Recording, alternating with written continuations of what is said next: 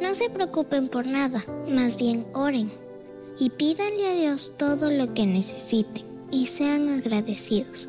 Así Dios les dará su paz, esa paz que la gente de este mundo no alcanza a comprender, pero que protege el corazón y el entendimiento de los que ya son de Cristo.